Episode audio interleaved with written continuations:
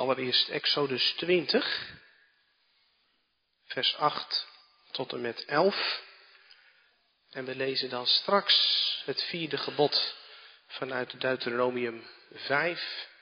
En dan is het goed om te letten op de motivering die daar klinkt om de Sabbatdag te heiligen. Er is namelijk verschil tussen. Let maar op jongens en meisjes. Exodus 20 vers 8.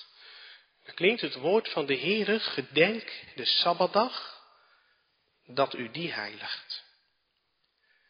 Zes dagen zult u arbeiden en al uw werk doen, maar de zevende dag is de Sabbat van de Heere uw God.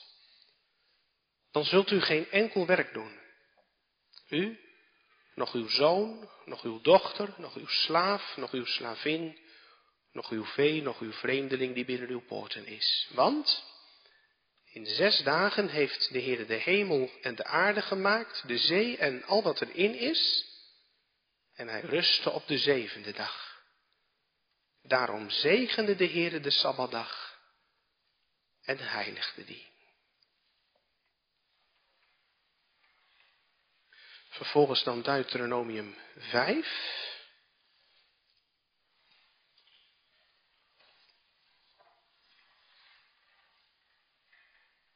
13 tot 15.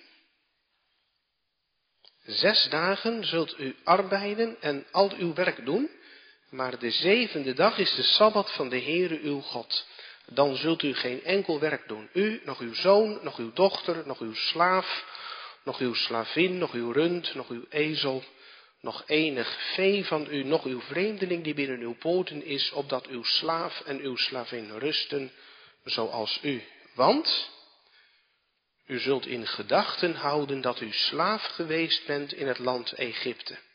En dat de Heere uw God u vandaar uitgeleid heeft met sterke hand en uitgestrekte arm. Daarom heeft de Heere uw God u geboden de dag van de Sabbat te houden.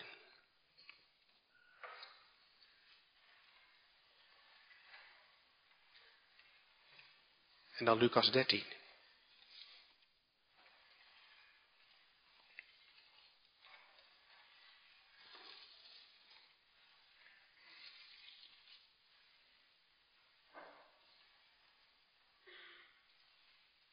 Lucas 13, 10 tot 17. En hij gaf onderwijs op de Sabbat in een van de synagogen. En zie, er was een vrouw die 18 jaar lang een geest had die haar ziek maakte.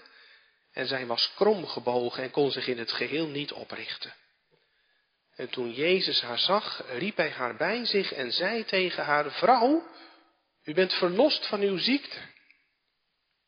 En hij legde de handen op haar en zij werd onmiddellijk weer opgericht en verheerlijkte God. En het hoofd van de synagoge, die verontwaardigd was dat Jezus op de Sabbat genas, antwoordde en zei tegen de menigte, er zijn zes dagen waarop men moet werken. Kom dan daarop en laat u genezen, maar niet op de dag van de Sabbat. De Heere dan antwoordde hem en zei, huigelaar, Maakt niet ieder van u op de Sabbat zijn os of ezel van de voederbak los en leidt hem weg om hem te laten drinken? En moest dan deze vrouw, die een dochter van Abraham is, en die de Satan zie nu 18 jaar gebonden had, niet losgemaakt worden van deze band op de dag van de Sabbat? En toen hij dit zei, stonden al zijn tegenstanders beschaamd en de hele menigte was blij om alle heerlijke dingen die door hem gebeurden. Dat is het woord van de Heere. We willen ook de catechismus lezen.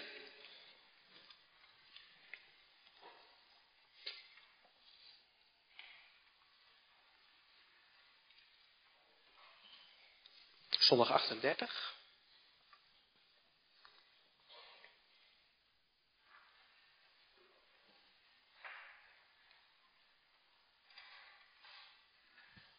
Zondag 38. Daar wordt gevraagd wat gebiedt God in het vierde gebod.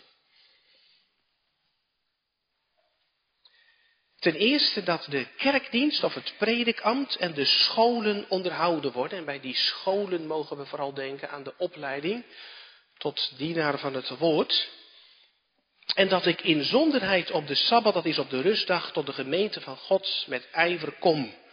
Om Gods woord te horen. De sacramenten te gebruiken. God de Heere openlijk aan te roepen en de arme christelijke handreiking te doen.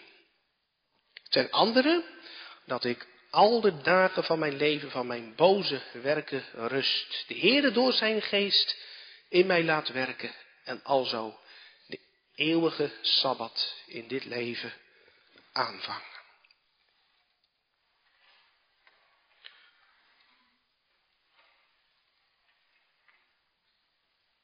Prachtige antwoord. Wij niet werken om de geest in ons te laten werken.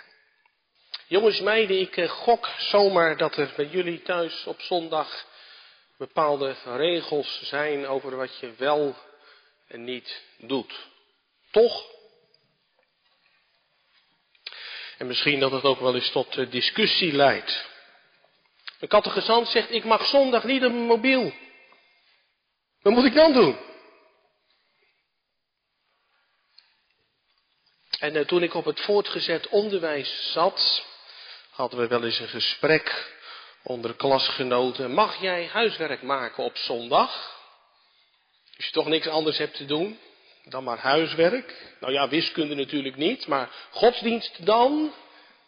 En je huiswerk voor catechisatie.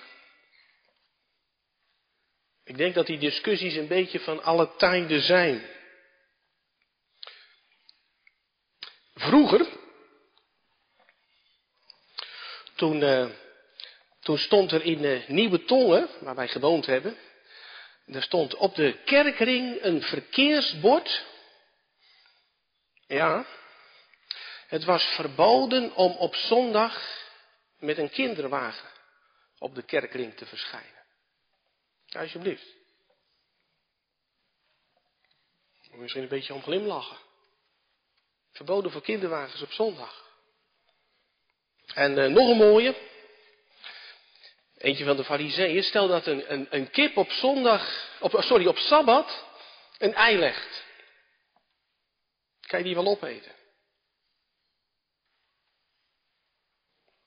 Dat is een mooie voor straks. Regels kunnen natuurlijk hun waarde hebben, maar het gaat helemaal mis als zondag een soort regeltjesdag wordt. Dan zitten we echt op foute spoor. Het is heel opvallend dat het vierde gebod positief geformuleerd wordt. En dat valt op na de eerste drie geboden. Hè? Geen andere goden, geen beeld, de naam van God niet ijdel gebruiken. En het vierde gebod, gedenk de Sabbatdag, dat u die heiligt.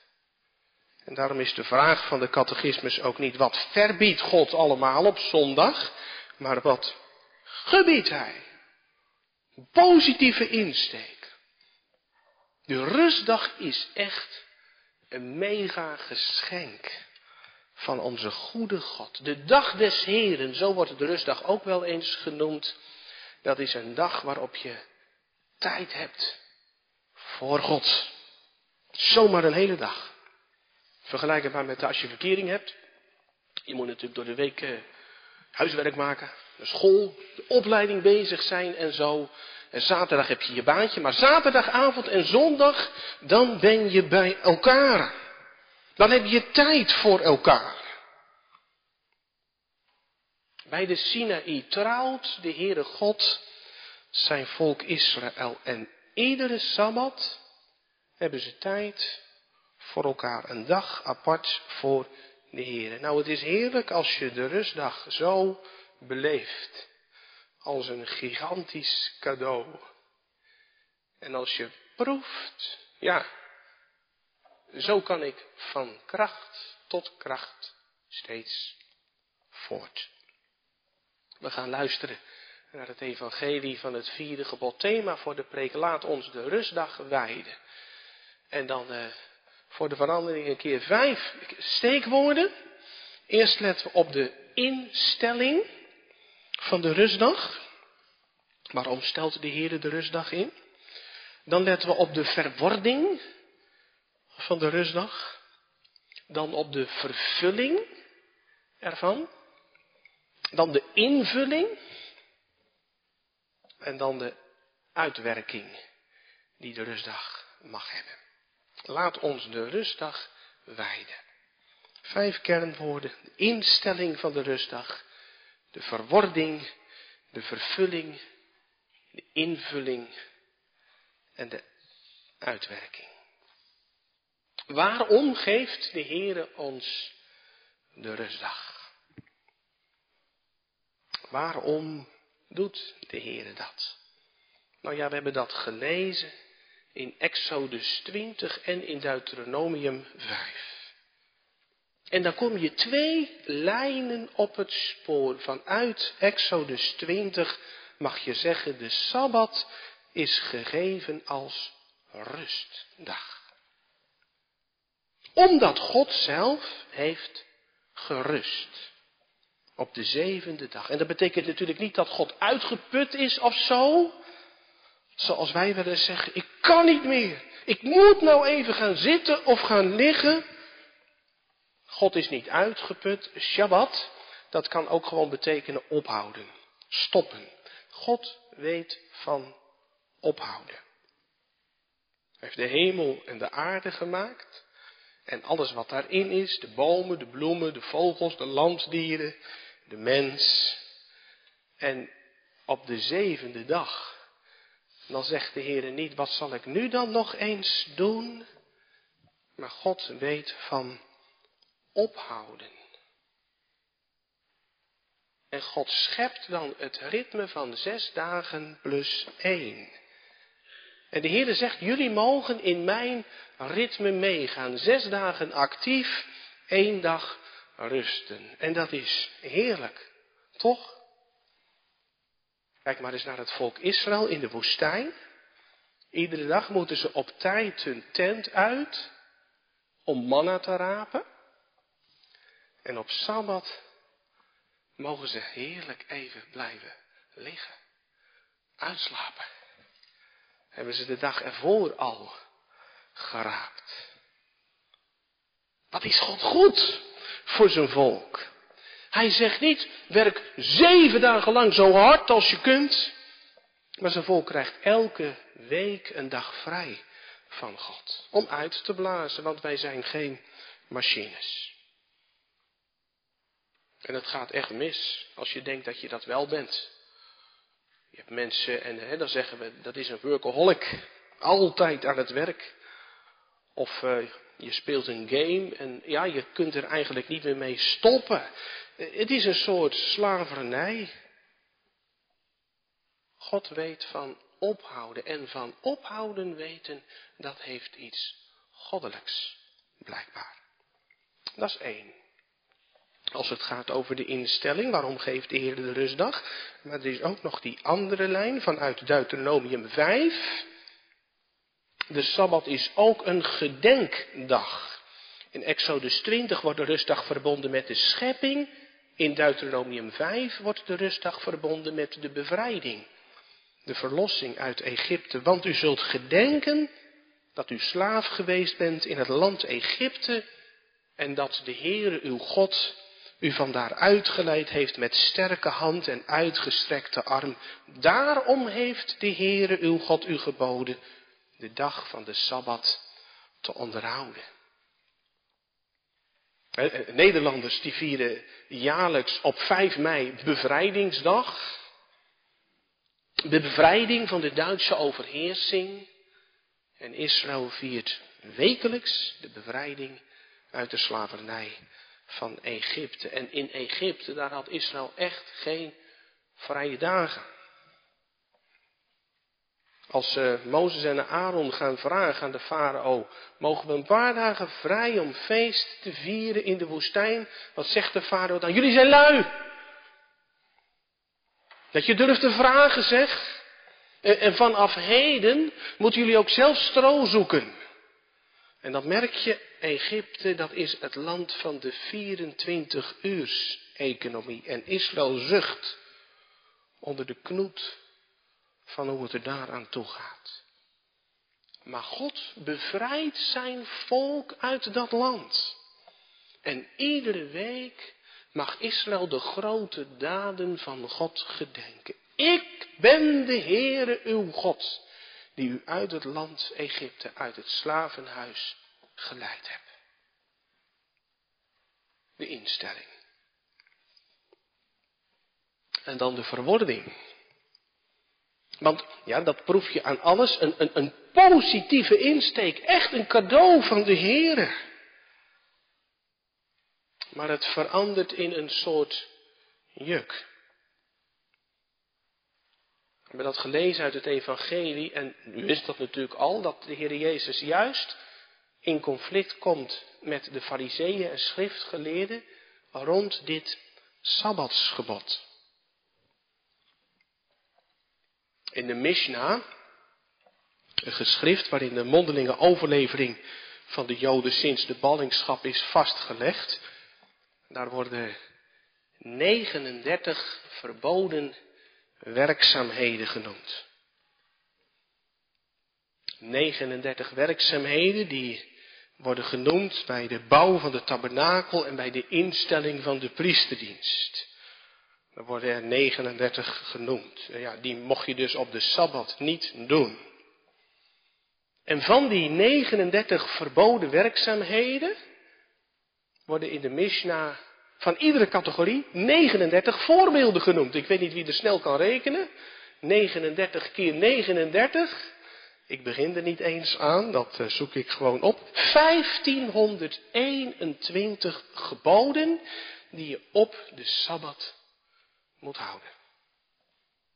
1521, ga er maar aan staan. Een paar voorbeelden. Eén letter schrijven op de Sabbat mag wel. Twee, dat is werken. Een luis doden in het haar van je kind, dat mag. Maar een vlo niet. Want een vlo springt en om een luis te doden heb je één vinger nodig en om een vlo te doden heb je twee vingers nodig. En dat is werken. En je proeft het in het evangelie dat de fariseeën voortdurend loeren op Jezus. En dan zijn de discipelen aren aan het plukken om al wandelend wat te eten. En dan zeggen ze, oh dat is oogsten. En dan is er een man genezen in Bethesda, 38 jaar ziek geweest. En dan huppelt hij, ja, denk ik, met zijn opgerolde matras naar huis. En daar staan ze weer. Hij schendt de Sabbat, want hij draagt een last. Gemeente, dat is niet te doen. Zegt de Heer Jezus ook. En jullie binden de mensen lasten op te zwaar om te dragen. De mensen bezwijken onder al die wetjes en regeltjes. En dan zegt de Heer Jezus heel kernachtig, de Sabbat is gemaakt voor de mens, niet de mens voor de Sabbat. We lazen die geschiedenis. De Heer Jezus op de Sabbat een vrouw geneest 18 jaar ziek is geweest. En dan zegt de overste van de synagoge tegen de mensen, kunnen jullie nou niet één dag wachten? En kom dan en laat je genezen. En dan zegt de Heer Jezus, deze vrouw is 18 jaar gebonden geweest. Zou ik haar dan niet juist op bevrijdingsdag losmaken? Jezus is Heer, ook over de Sabbat. En wij ontvangen de rustdag uit de hand van Hem, die Heere is over de Sabbat. En daarmee zijn we dan bij het derde van de preek, het kenwoord vervulling. Want uh, daar moeten we het natuurlijk ook over hebben. Hè? uh, de Sabbat zijn we niet een dag te laat. In 2014 toen kreeg ik een brief. En uh, die brief die was gestuurd naar alle christelijke voorgangers in Nederland. En in die brief stond het dringende verzoek om de zondag als rustdag te heroverwegen. Gedenk de Sabbatdag, dat is toch van vrijdagavond zonsondergang tot zaterdagavond zonsondergang.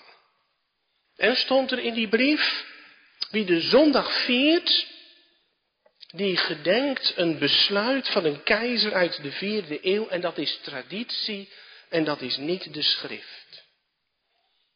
En schreef ook de auteur van die brief, er is veel onrust onder christenen in Nederland hierover. Steeds meer christenen die zijn, ja, de rustdag naar de zaterdag gaan verplaatsen. En daarmee volgen zij de stem van de Vader in de hemel en niet de traditie.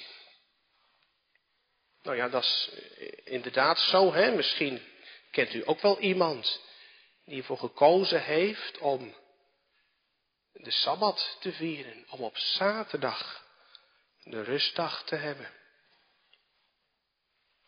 Ik weet niet hoe u zou reageren als, uh, als het daarover gaat.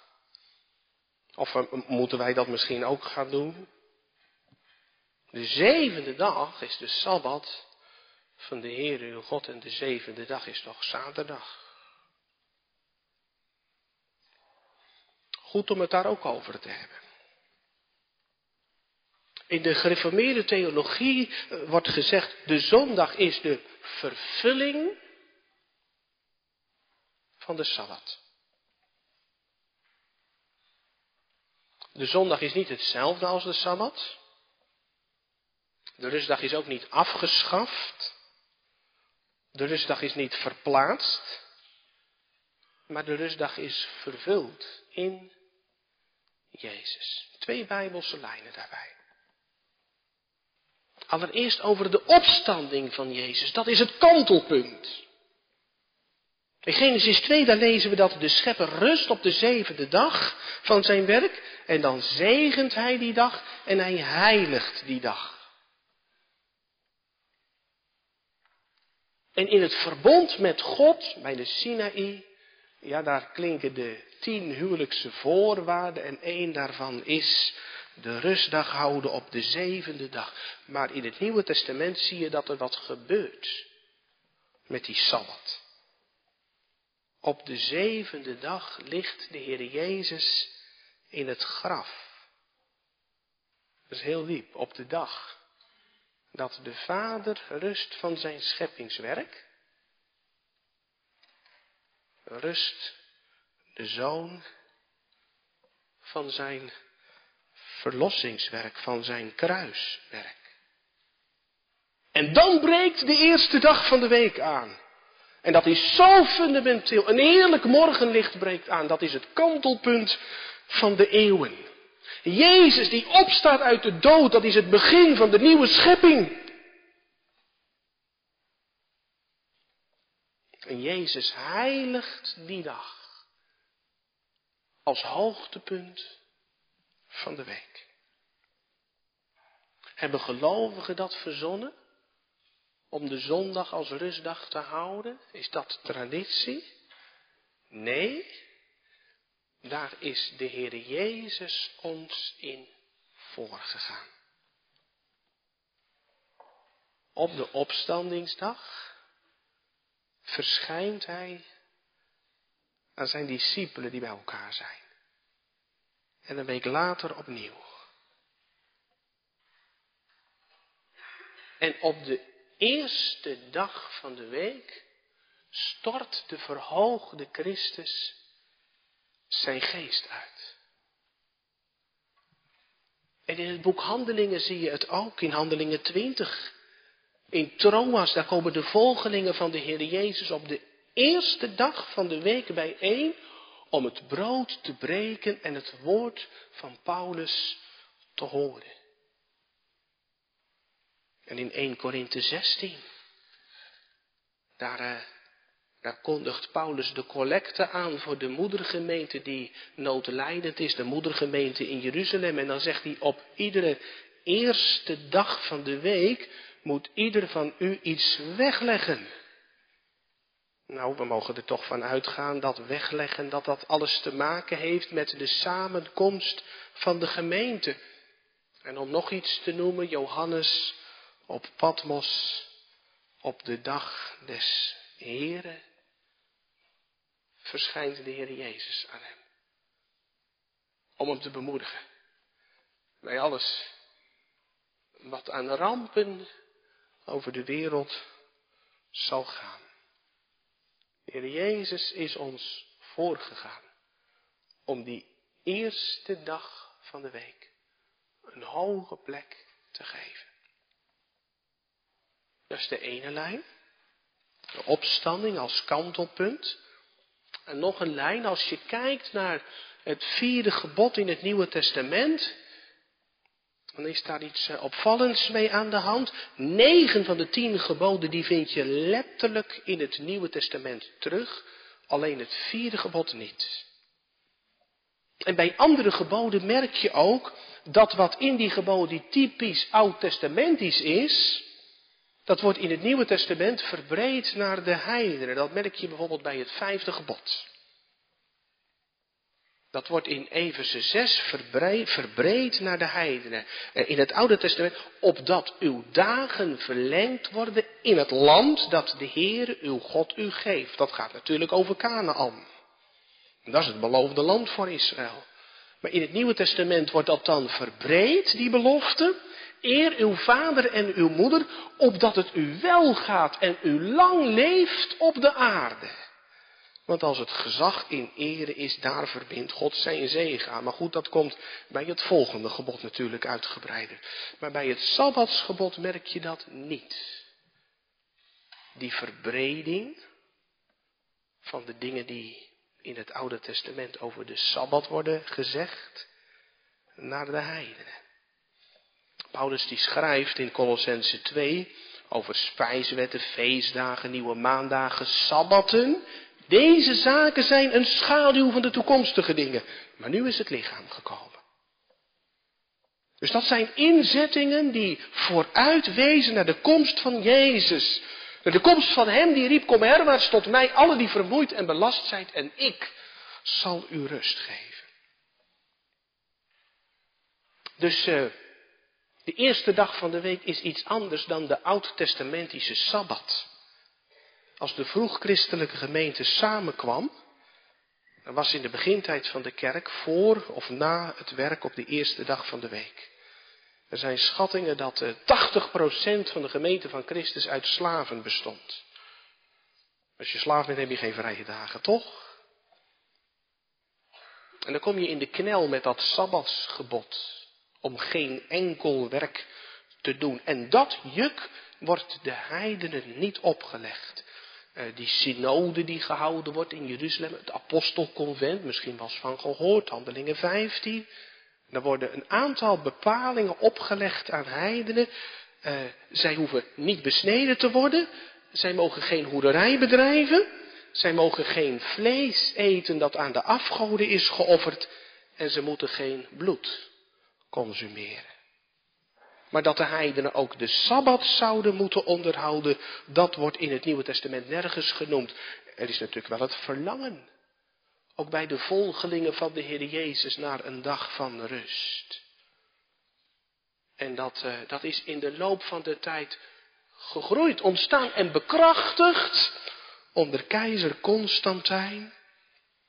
In het jaar 321 bekeerde keizer die bepaalde dat de zondag de officiële rustdag zou zijn in het hele Romeinse Rijk, zodat christenen ongehinderd samen konden komen, zoals daarvoor al praktijk was, omdat de Heer Jezus zijn gemeente daarin was voorgegaan. Nou ja, dan zie je dus wat de lijnen lopen, toch?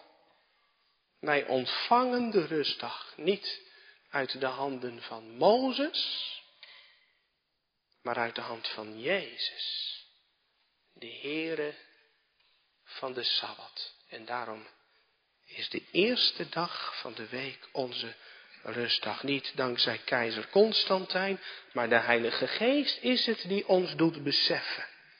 Wat toen op die eerste dag van de week is gebeurd. In de hof van Arimathea. Ja, dat is beslissend. Daar draait nou alles om. Dat de Vader in de hemel liet zien.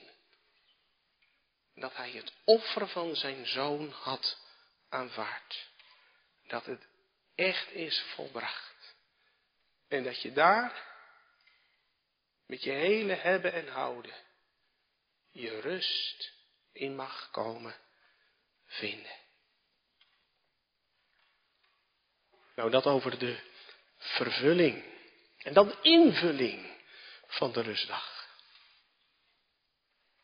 Wat betekent dat nou voor ons? Nou, laat ik het zo zeggen, als je de Heere God lief hebt, dan zoek je naar een invulling van de rustdag, waarbij die twee aspecten uit Exodus 20 en Deuteronomium 5 het best tot hun recht komen. Rusten en gedenken.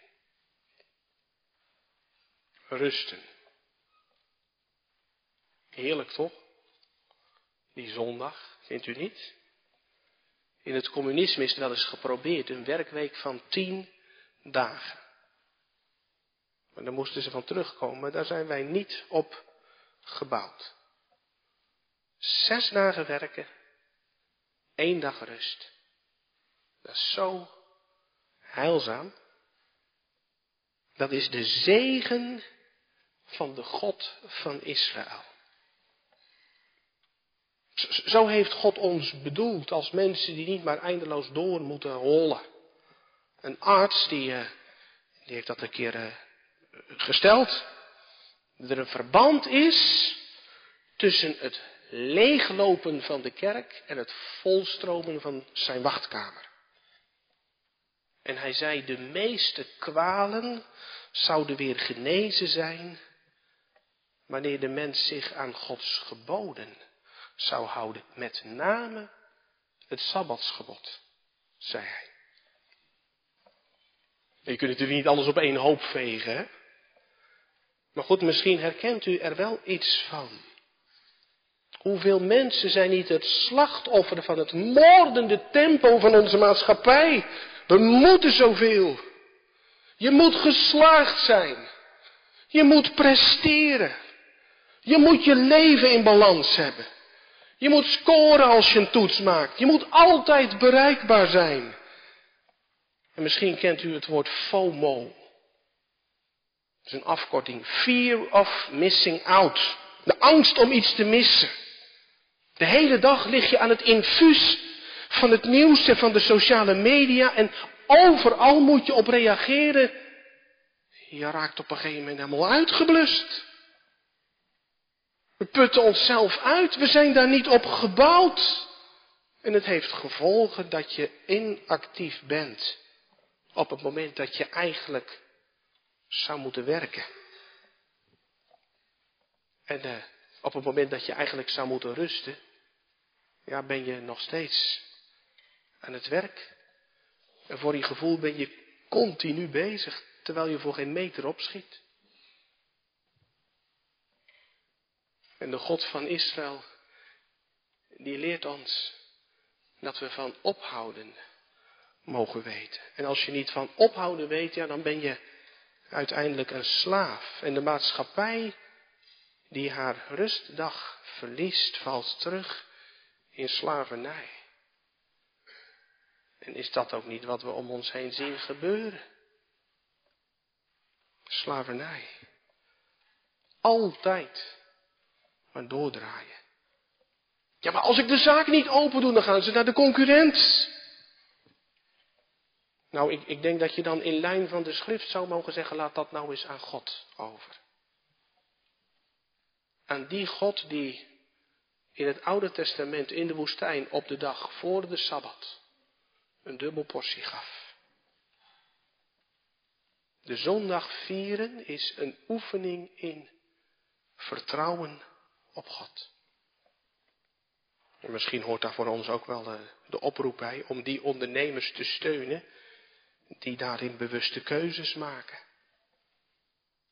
Maar het is in de kern de vraag, zal ik mijzelf afbeulen om rijk te worden?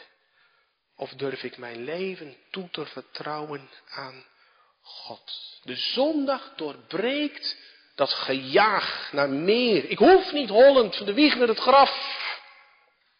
Op de zevende dag heeft de Heere gerust. En ik mag in zijn ritme meedoen. Als je de Heere lief hebt, dan zoek je naar een eh, manier van zondagsinvulling waarbij dat rusten tot zijn recht komt en ook dat gedenken. Het gedenken van Gods verlossingswerk in Jezus. En daarom is op zondag de bediening van de verzoening. Waar je je hart aan op mag halen. In alle onrust en aanvechting. Als je misschien uh, al heel lang in je leven probeert om een betere mens te worden. En je valt jezelf zo tegen. Op uh, categorisatie met de 14, 15-jarige. Lazen we over een jongen die toch weer porno had gekeken. Zo voorgenomen me niet meer te doen, weer toegegeven. En nou zal het wel te laat zijn. Of uh, je zou eindelijk wel eens willen kappen met dat eindeloze geroddel waar je steeds weer in vervalt. Maar het lijkt wel of het vanzelf gaat. Zou God me nou nooit eens zat worden? Of misschien zegt u, ik ben nou wel eens klaar met dat slappe gedoe in mijn leven. Ik zou graag een intenser gebedsleven willen hebben. En als ik kijk naar wat een ander allemaal doet in het koninkrijk van God. En ik zou graag een betere opvoeder willen zijn. En wat stelt mijn leven eigenlijk voor? Of nog weer iemand anders die zegt, ik durf niet te geloven dat het in mijn leven echt is. Zou ik dan niet meer verbroken moeten zijn over het verkeerde in mijn leven?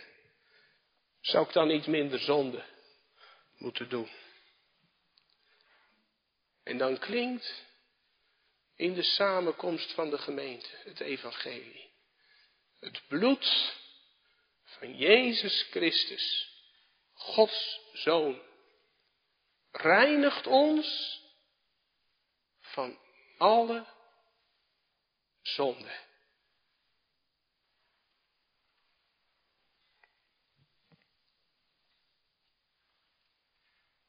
Bij hem mag ik terecht. Als ik faal als rentmeester over mijn tijd. Bij hem mag ik terecht met al mijn verknoeide uren. Bij hem kan ik terecht. Als ik in mijn leven verkeerde prioriteiten stel en niet eerst het koninkrijk van God zoek. Maar het klinkt in het evangelie. Het is volbracht. En op de opstandingsdag heeft de vader laten zien dat hij het offer van zijn zoon aanvaardt. En daarom mag ik Shabbat stoppen. Ophouden om zelf mijn zaligheid bij elkaar te werken. Ik mag het aan God overlaten, aan Jezus overlaten. Doet u dat? Brengt u alles bij Hem, uw schuld, mag Hij het voor u doen. Wie zijn overtreding bedekt, zal niet voorspoedig zijn. Maar wie ze beleidt en nalaat, die zal barmhartigheid verkrijgen. Fariseeërs die zijn maar bezig om de mensen een juk op te leggen. Sjouwen, werken, doen, doen, doen, dan kom je er wel. Kijk maar naar ons. En Jezus roept, kom herwaarts, tot mij. Allen die vermoeid en belast zijn. En ik zal u rust geven. Neem mijn juk op u. En leer van mij dat ik zachtmoedig ben en nederig van hart. Als je leeft van dat evangelie, ja, dan word je toch blij. Of niet? Dan wordt de, de rustdag een echte feestdag. Psalm 92. Het is goed, o Hopper, dat we ons in u verblijden. Tijd voor de Heer. Alles aan de kant. Om te luisteren naar zijn liefdestem. Als ik uh, thuis in de krant zit te lezen en, en mijn Erika wil iets aan mij vertellen.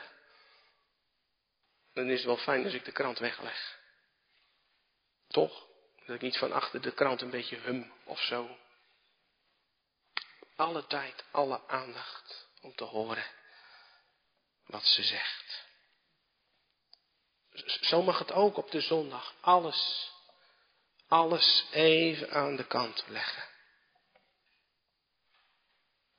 Even geen sport, geen nieuws, geen repetitie, geen mail, niet dat nieuwe project wat van de week start, niet de zorgen waar ik onder bedolven word.